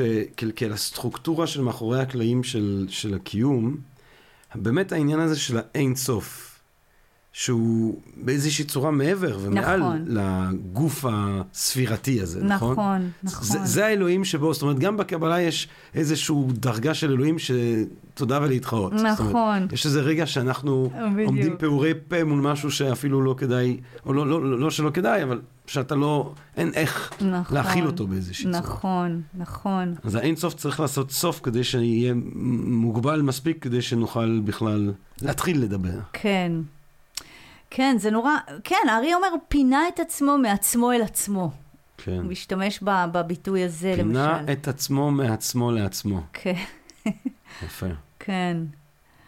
אה, ואז באמת, כאילו, ו- ומתוך התנועה הזאת, אז משהו נשאר שם. זאת אומרת, לפעמים הם מתארים את זה, את הרושם הזה שאמרת, אה, כמו איזה, כאילו איזה טיפת אור עוד נשארה בכל זאת בתוך החושך שנהיה כשהוא פינה איזה נקודה מאור אינסוף. Hmm. זאת אומרת, באמת לפעמים מתארים את זה כאור אינסוף, ואז אור אינסוף מפנה איזה נקודה, איזה חלל קטן, ו- ובאמת, או שלחלל הזה הוא מתחיל לטפטף, את, אה, מתחיל לטפטף האור שלו, Hmm. או ש... אבל זה גם, זה כאילו, זה הרי מופשט לגמרי, כן, הרגע הזה. כן, מה זה הרגע הזה? כן. של... אה, אני חושבת שבאיזשהו מקום תמיד יש לי הרגשה שהם מדברים בעצם על, יצי... על יצירה, על מה שקורה לך בהתחלה, התחלה, התחלה של יצירה. את יודעת, יש, יש דימוי אמ, סיני כזה, אמ, כתבתי על זה פעם, איזה כאילו טייק אוף, על שכשאתה מנגן, אתה, מצד אחד אתה מנגן תו, אבל אתה באותו הרגע שניגנת, לא ניגנת את כל שאר התווים. כאילו, Mm, על כל תו כן. שאתה מנגן, יש תו שלא ניגנת. נכון. זאת אומרת, הרגע של הנגינה, אפשר להסתכל על זה כרגע של יצירה, אבל אפשר גם להסתכל על זה כרגע שבו אתה אה, אה, אה, עושה ההפך, אתה הורס את כל המלודיות שלא יצאו. וואו. אתה כאילו, מש... זה רגע שצצה מנגינה, אבל זה גם רגע שמתות כל המנגינות שלא ניגנת. נו, וואו, זאת איזה אומרת, יופי. יש, כן, אז, אז בעניין הזה של הצמצום וה... נכון, כן. נכון, זה בדיוק זה, זה בדיוק זה. זה בדיוק האין סוף, נכון. כן. אמ, אבל הרעיונות האלה הם באמת כל כך מורכבים. זאת אומרת, הם כל כך מופשטים. הם כל כך... יכול להיות שאם אתה חי את זה, ואם אתה מדבר את זה, ואם אתה עוד מתרגל את זה גם יום-יום, אז אתה, אז, כאילו זו חבורה של אנשים שמסתובבים, שמדברים שפה מאוד שונה ומקודדת. נכון. וכל שאר היהודים שם בצפת אומרים, "הוא- מה זה, מי, מי, זה, מי זה, מה זה הדבר הזה? זאת אומרת, אתה אומר, אנשים שחיים את החיי היום-יום ועוסקים בדברים שבני אדם עוסקים בהם, ואז יש איזו חבורה כזאת שמדברת את השפה הזאת, בטח להם זה היה צריך להיראות כמו משהו... נכון. אבל, אבל כן חייבים להגיד שנאמר, אנשים כמו הארי, הוא בעצם, הוא היה, מה הוא עשה? זאת אומרת, הוא כן הוריד את זה לזה שהוא נותן לאנשים תיקונים, למשל. שזה כל הפן המעשי של הקבלה, של כן. הקבלה המעשית שעד היום יש אותו מאוד חזק עם הקמעות או עם התיקונים, או כן. מה התיקון שלך, אני אלך לרב הזה שייתן לי תיקון לנשמה שלי. מה זה התיקון הזה? מה אתה מקבל. כשאתה הולך לרב? אתה, מק- בעצם ההנחה היא שהנשמה שלך, היא עוד פעם, הנשמה שלך גם היא, היא מורכבת כמו הספירות, זה בדיוק אותו דבר. אתה, הנשמה שלך היא מהספירות. ויש לך מכאן ומכאן ומכאן, ומי שיודע לראות, מה שאמרו על הארי זה שהוא ידע לראות, הוא ראה בן אדם, הוא ראה את הנשמה שלו.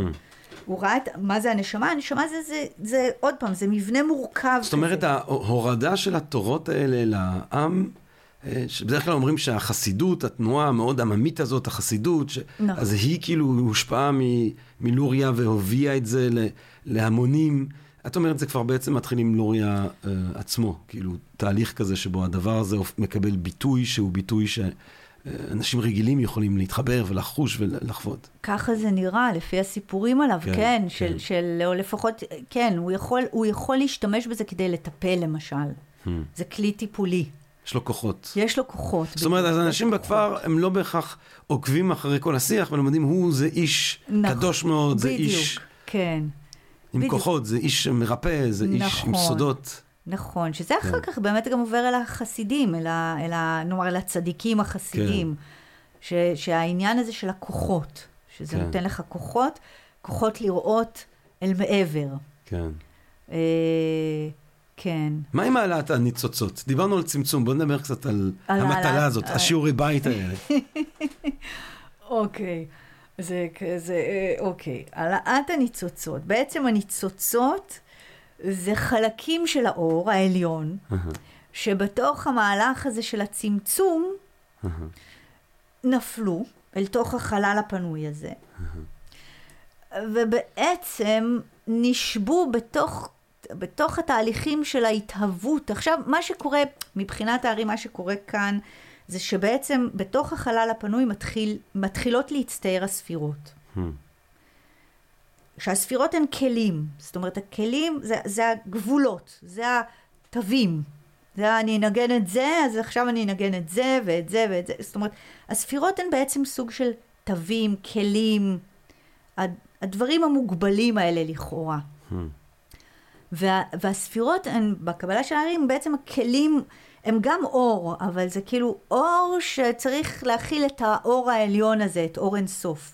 זה בעצם כאילו אור אינסוף שמתארגן באיזה צורה.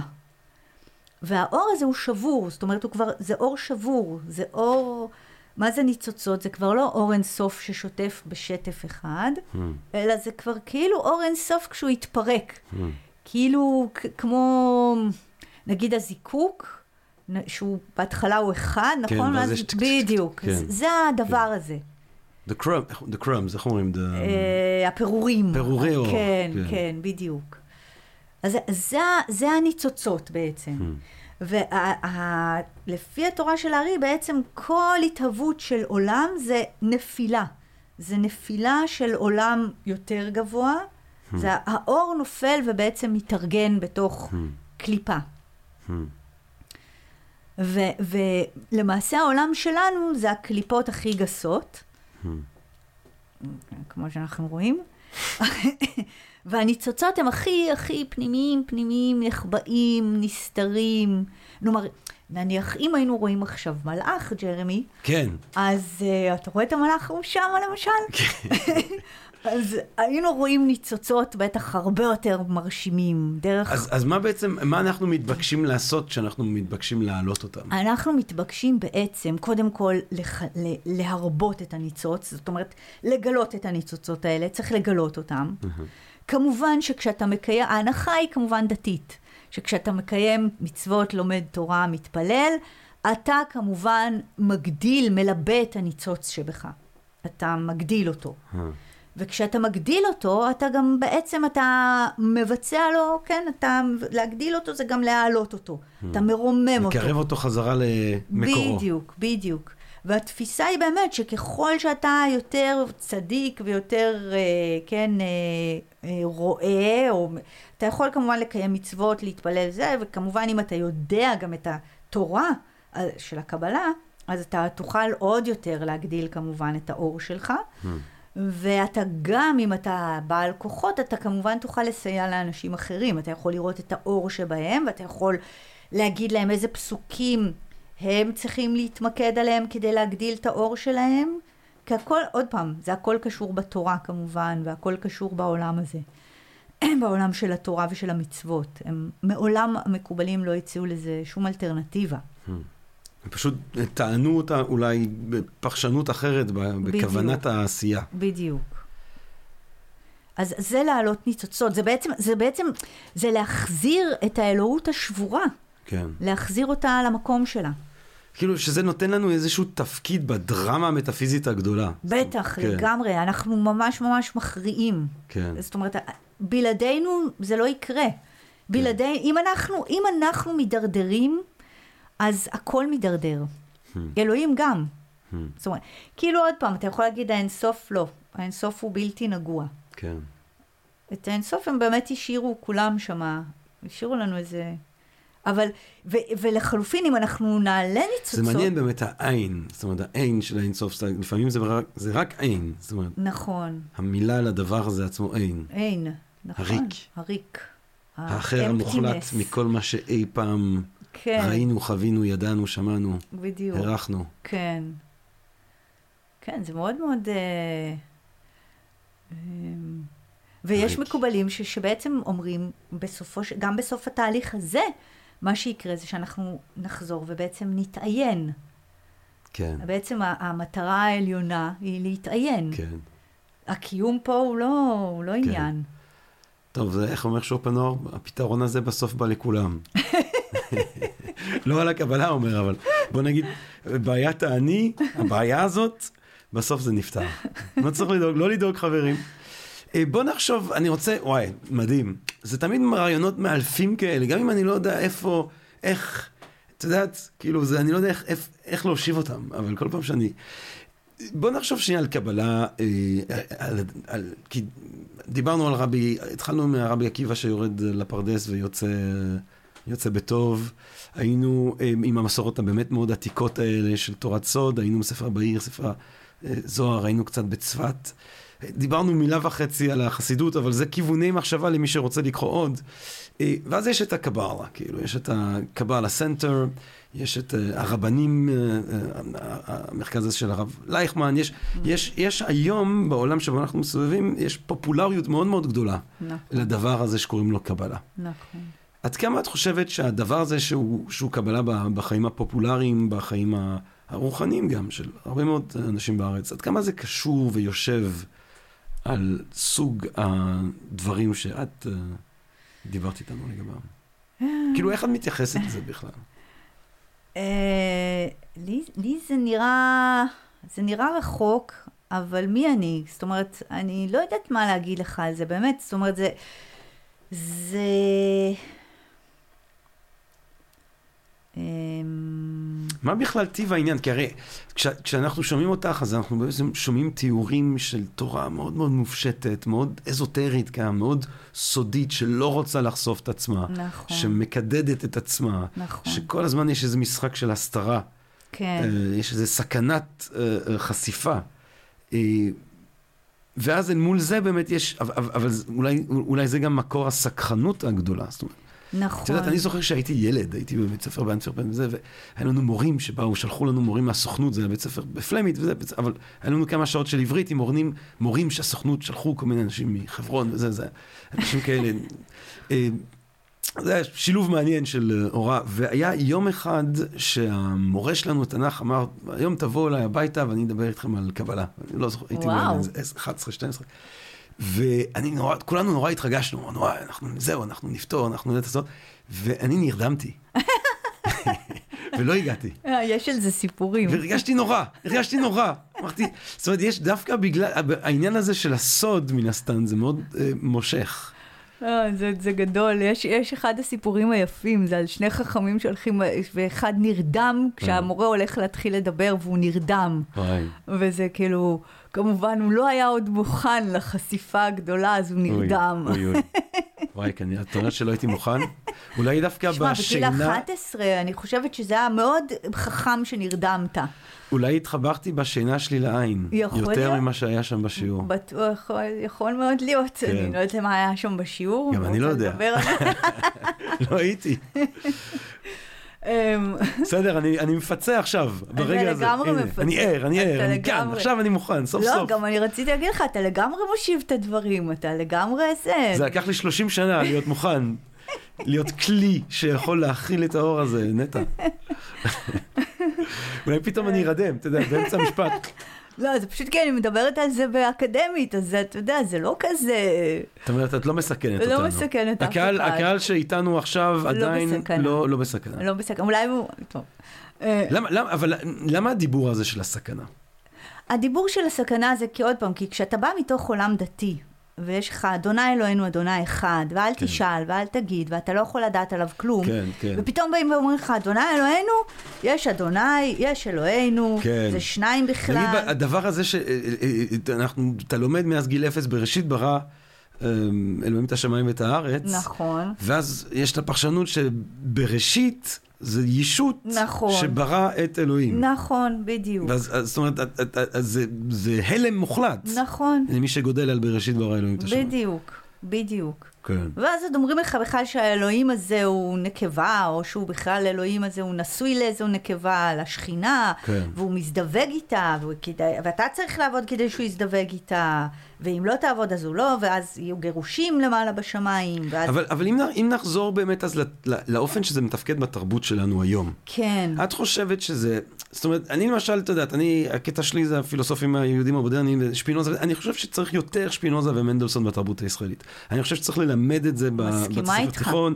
אני חושב שלא יכול להיות שמלמדים אה, תרבות יהודית ומלמדים בעצם רק את המרכיב הדתי שלה, ולא מלמדים את המרכיב החילוני ואת המהפכה של ההשכלה וכולי. לגמרי. כמו שצריך, אז א- א- א- איך את חושבת שה, שהמורשת הזאת אמורה בכלל לתפקד בחברה הישראלית? זאת שאלה, אני לא יודעת, אני באמת לא יודעת, ואני כן. חושבת שהיא מסוכנת. למה? להגיד לך את האמת. כי היא מורשת שמנתקת מאוד בקלות מהעולם הזה.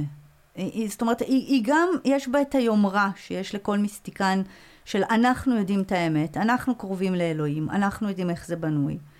יש בה את הראייה שבעצם אומרת, העולם הזה הוא רק, הוא רק סמל למשהו יותר גבוה. Hmm. אז אנחנו מסתכלים דרך העולם הזה, וכשמסתכלים דרך זה מאוד מסוכן.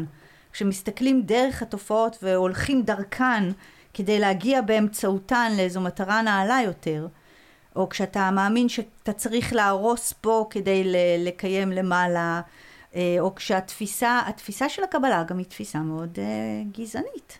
Hmm. היא, עם, עם ישראל הוא עם סגולה, וכמובן, והוא החוד החנית, והוא זה. עכשיו, עוד פעם, אני לא אומרת, היו מקוב, מקובל כמו הרב אשלג, שהוא דרך אגב זה הראשון שבעצם אמר, צריך לפתוח את הקבלה ושכולם ילמדו אותה, כן. וכשהוא אמר את זה, הוא אמר את זה מטעמים לגמרי לגמרי אלטרואיסטים. זאת אומרת? זאת אומרת שהוא באמת האמין ש, שהיהודים יכולים באמת אבל להביא שלום, לכל, שלום וחזון של גאולה ושל אה, של חיים, אה, של חיים אוטופיים אה, אה, של אדם נותן ככל יכולתו, לוקח רק לפי צרכיו, הוא היה מאוד מאוד מושפע מהתורה, מהתורות הקומוניסטיות. ו, והיה לו באמת חזון מאוד מאוד אלטרואיסטי. וואי, קרל מרקס כמקובל זה רעיון מדהים. חושבים על זה. תחשבי איזה קבלה קרל מרקס היה. אז כי באמת הרב אשלג, התלמיד שלו זה...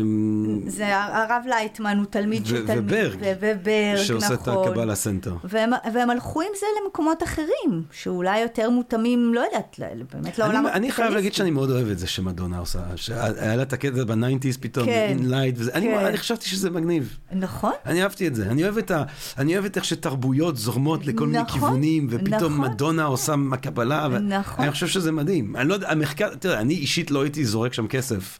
אני יודע שברגע שמעורב כסף, אז אני נעלב. זאת אומרת, אם אתה רוצה להדריך אותי רוחנית, בחינם. זאת אומרת, כן. ברגע שאתה מבקש ממני כסף, כן, בשביל הדרכה רוחנית, אני חושד. נכון. אבל אה, נכון. לא שאני יודע, אני לא יודע, אני יכול, אני לא רוצה סתם לומר, אני לא יודע אם הם מבקשים הרבה כסף מאנשים. אני גם לא יודעת, אבל, כזאת, אבל כן. השמועה היא שכן. שמועה היא שכן. כן, לא, ה- ברגע שאתה מוכר לי מים קדושים, לא יודע כן. כמה דולרים וזה, כן. אני מניח שלמדונה הם לא מכרו אה, מים קדושים. אבל, אבל מדונה עצמה, היא, מייצגת טוב את השכינה איפשהו, בדרך שלה. אני לא יודע בדיוק איך הספירות הפנימיות של מדונה מסתדרות, אבל יש שם, יש שם כוח, יש שם... כן, כן, מאוד, כן. מאוד. היא עושה עם זה משחק מאוד... אני לא, את יודעת, אה, אני כשהייתי צעיר יותר, פחות, בשנות ה-80, אני כאילו בזמן אמת לא... גם אני. לא. אבל, אבל עכשיו שאני מסתכל בדיעבד, אני אומר, נכון. וואי, רוק אנד רול, כאילו אישה נכון, עוצמתית, לגמרי. מינית, עם הזה, עם הפרובוקציות שלה נגד הקתוליות. נכון. Like a prayer, כל הכבוד לך, מאג'. מדונה, אם את שומעת אותנו, אוהבים אותך מאוד. אז, אז, אז, אז, אז הפופולריזציה הזאת, או הוולגריזציה הזאת של הקבלה, ב, ב, ב, הקישור שלה לניו אייג', אולי, אולי זה גם לא יפה להגיד וולגריזציה. נכון, הד- כן, אני... לא יודע, כי יש בזה גם משהו יפה, אם, אם אנשים מוצאים בזה נחמה, אם אנשים מוצאים בזה מזור. כן, אני לא, אני, האמת היא באמת, אני, אני לא מצליחה בדיוק, זאת אומרת, לי קשה לא לראות בזה איזה אה, השטחה, או, כי, כי באמת נראה לי, הכתבים הם כל כך מסובכים, ולהצליח לתקשר אותם באופן כזה לכל כך הרבה אנשים, זה אומר שאתה לוקח מזה משהו מאוד, אבל אולי הדבר, אני לא יודעת, ואז נורא תלוי מה לוקחים מזה. כן.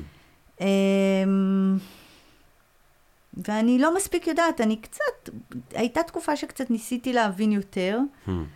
לא לגמרי הבנתי, הרבה הבנתי שאין צורך להבין, שזה לא עובד על הבנה. Hmm. זאת אומרת, זה עובד על משהו אחר, שזה גם לגיטימי להגיד. כן.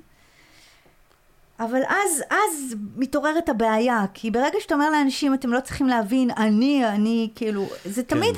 ואז יש בעיה של, ה, של הסמכות.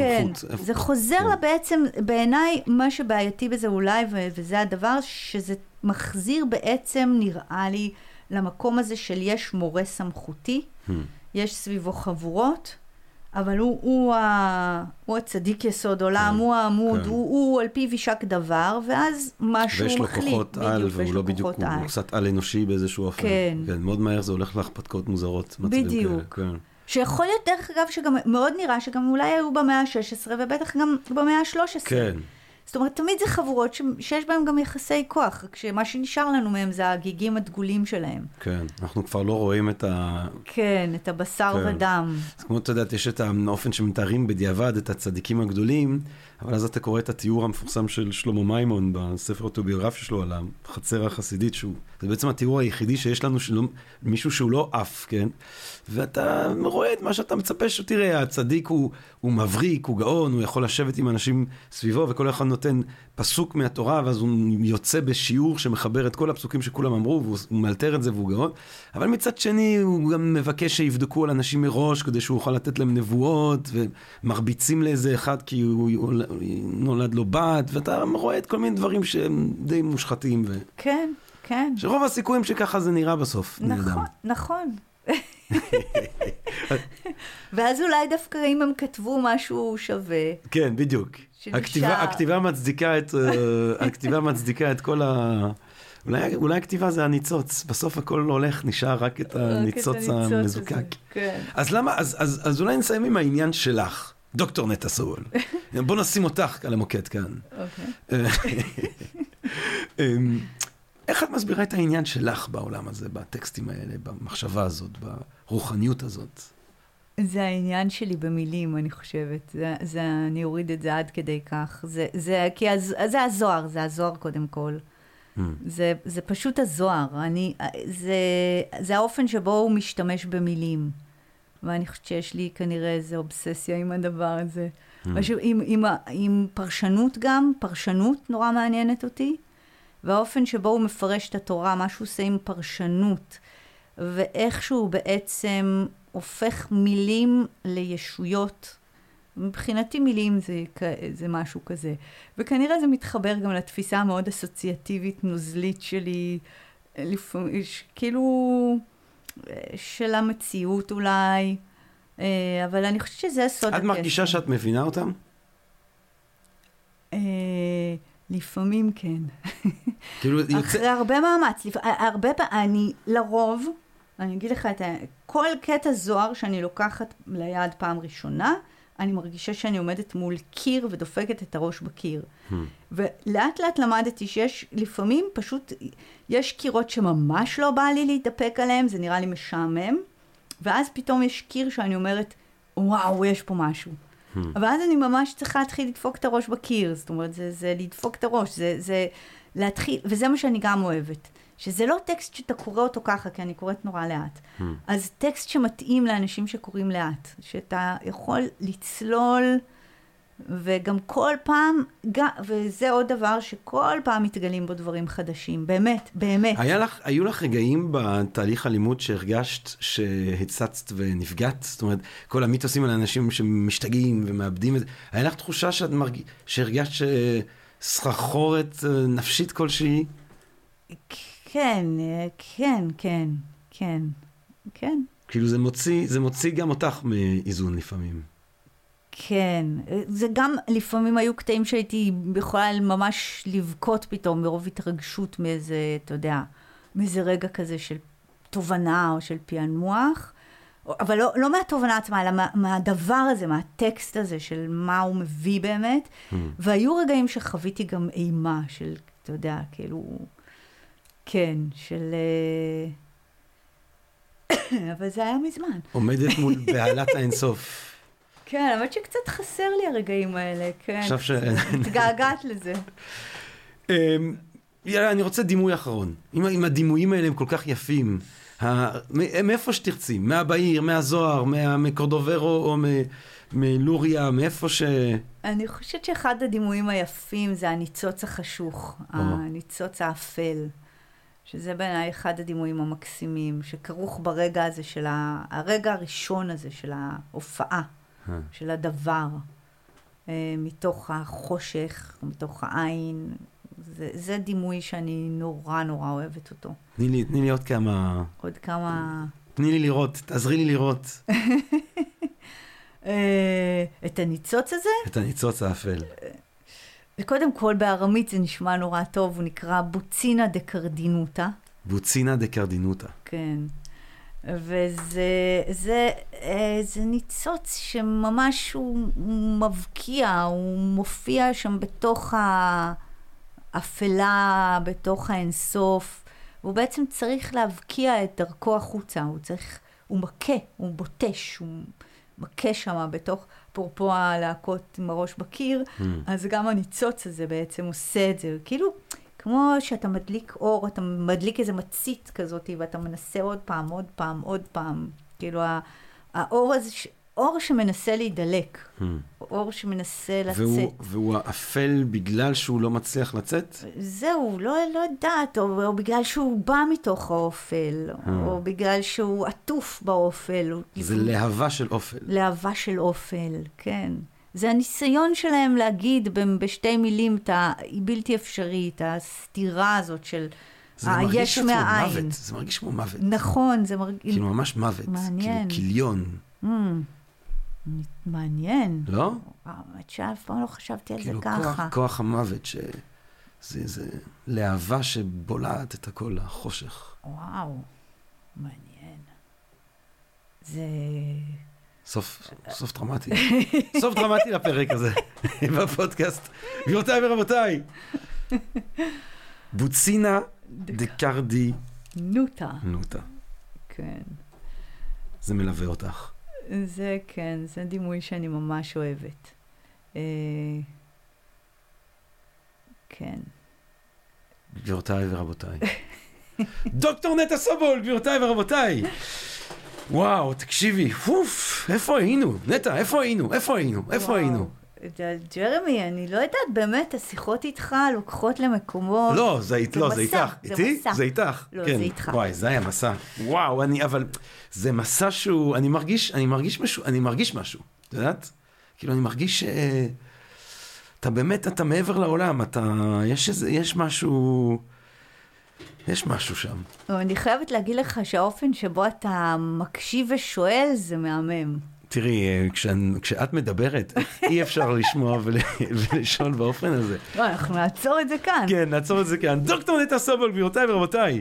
אה, טוב, אה, לכל מי שרוצה לשמוע את דוקטור נטע סובול, אפשר בעלמא, אפשר בבינה. מי שרוצה לבדוק איך שכל חוכמת הספירות האלה בעצם, וכל ה... אופן ה... איך אמרת? נזילי, אסוציאטיבי, שנועה, אה, שנועה. נועה, אם את שומעת אותה, אני אוהבים אותך. שנטע אה, אה, אה, אה, מצטיינת בה ורוצה לראות איך זה בא לידי ביטוי באימפרוביזציה של ה... אה. אימפרוביזציה, זאת אומרת, זה מעניין השילוב הזה באמת שלך עם התנועה עכשיו. כן, אני עוד לא, זה עוד לא משתלב לי, אני... לא צריך גם. את יודעת, את יכולה להיות, אבל- אה, זה זה חסד ודין. נכון. כאילו, את לא חייבת. נכון, כנראה, בינתיים אני ככה. זה משתלח בך. אבל לכל מי שרוצה גם לבדוק את הפן הזה שלך, לא בכוח אה, נשלב את הדברים, לכל מי שרוצה גם לבדוק את הפן הזה של נטע, אה, תתחברו אליה לפייסבוק, תדברו עם נטע, היא מאוד נגישה, אפשר לדבר עם נטע. לגמרי. היא ספר בהיר. מוזמנים. תודה רבה לך, תודה רבה לך, דוקטור נטע סובול, המסע המרתק הזה, וואו. אה, ותודה רבה לכם, לקהל הקדוש שלנו כאן בפודקאסט של Think and Ring Different, מקווה מאוד שנהניתם מהפרק האזוטרי הזה, אה, ומהפרקים שהספקנו להקליט, מהפרקים שבעזרת השם נמשיך ונקליט, ומה אני אגיד לכם בינתיים? רק ניצוצות של אור, רק אהבה רבה, רק בריאות, ונשתמע.